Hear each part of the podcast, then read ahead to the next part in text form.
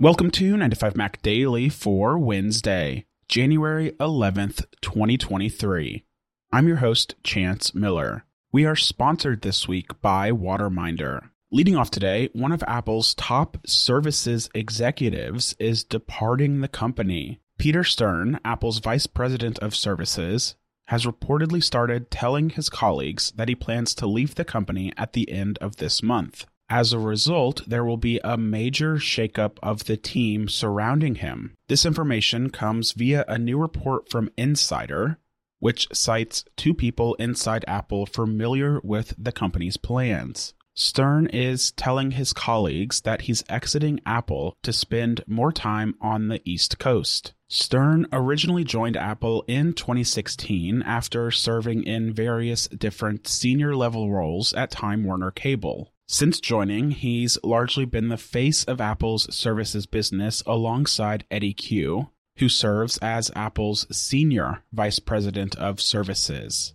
Through this departure, Apple is also planning to reorganize the services team, splitting Stern's responsibilities into three different divisions. One of those executives will be Oliver Schusser, who is Apple's vice president in charge of Apple Music, but those other two divisions are still unknown. Ultimately, this is a major shakeup for the services team inside of Apple. Peter Stern was widely viewed as a potential successor to Eddie Cue, and again, he'd taken on a very forward facing role with all of Apple's subscription services like TV Plus and Apple Music. The reorganization could, however, mean that the different services that were once all under Stern's control get more attention and autonomy from their respected leaders, but we'll have to wait and see how all of this ends up shaking out. In other news today, Apple is continuing its work to move the Face ID sensors underneath the iPhone's display.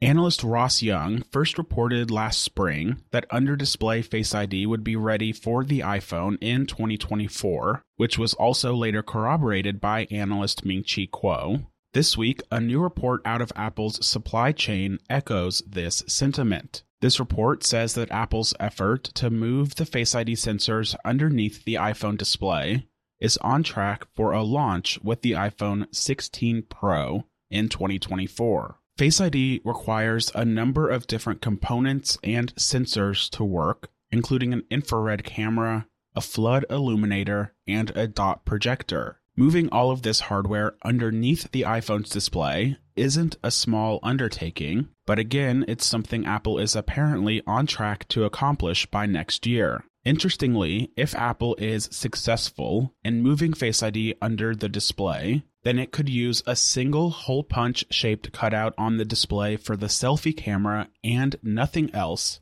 and the second pill shaped cutout that currently houses Face ID technology would no longer be needed. This, of course, leaves us with the big question about what this means for the dynamic island.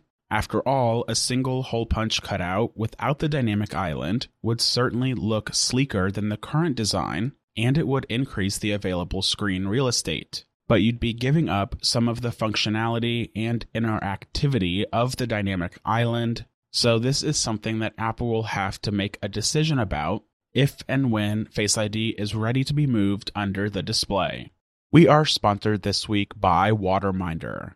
Waterminder is the all around water tracking application that helps you stay hydrated all day, every day. If one of your New Year's resolutions this year is to drink more water, then Waterminder is a must have application for tracking your progress every day. You can create healthy habits to track your progress and achieve your goals with a built in achievements system to help enhance your motivation. Waterminder has applications for the iPhone, the iPad, the Mac, and the Apple Watch, and logging your water entries throughout the day is as simple as a single tap on your Apple Watch. You can download Waterminder today for free from the App Store to help create and maintain healthy habits throughout all of 2023. My thanks to Waterminder for their support of 9to5Mac Daily. Rounding out today, over the past several months, we've talked a lot about Apple's plans to reduce its reliance on outside suppliers like Qualcomm and Broadcom. As it turns out, Apple's efforts actually extend far beyond these two companies. According to a new report from Bloomberg, Apple is aiming to start using its own screens for the iPhone and Apple Watch. Currently, Apple relies on partners such as Samsung and LG for its displays that it uses in the iPhone, iPad, and Apple Watch, and the move to start using its own custom displays represents, quote, a major blow to these partners. The transition is expected to start with the highest end Apple Watch Ultra towards the end of 2024. As part of this, the Apple Watch Ultra will also switch from OLED displays to micro LED displays. These new screens, which again have been exclusively designed by Apple, are described as being more vibrant, brighter, and having better viewing angles than what's on the market today.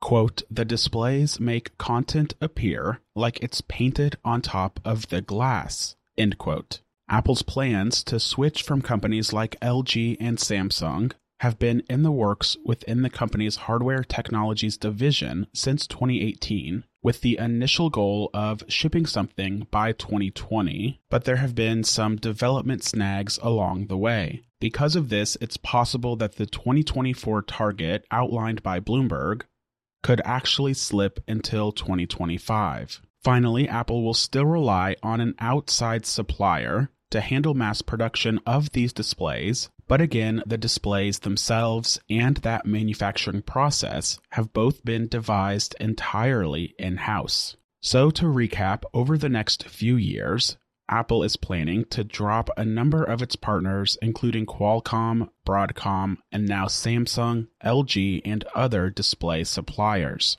By reducing its reliance on these outside companies, Apple has more control over the production and development of new technologies, and of course, it's less susceptible to outside problems that affect those third party companies, but not itself. That wraps up another episode of 9 to 5 Mac Daily. As always, you can find all of the latest Apple news on 9to5mac.com.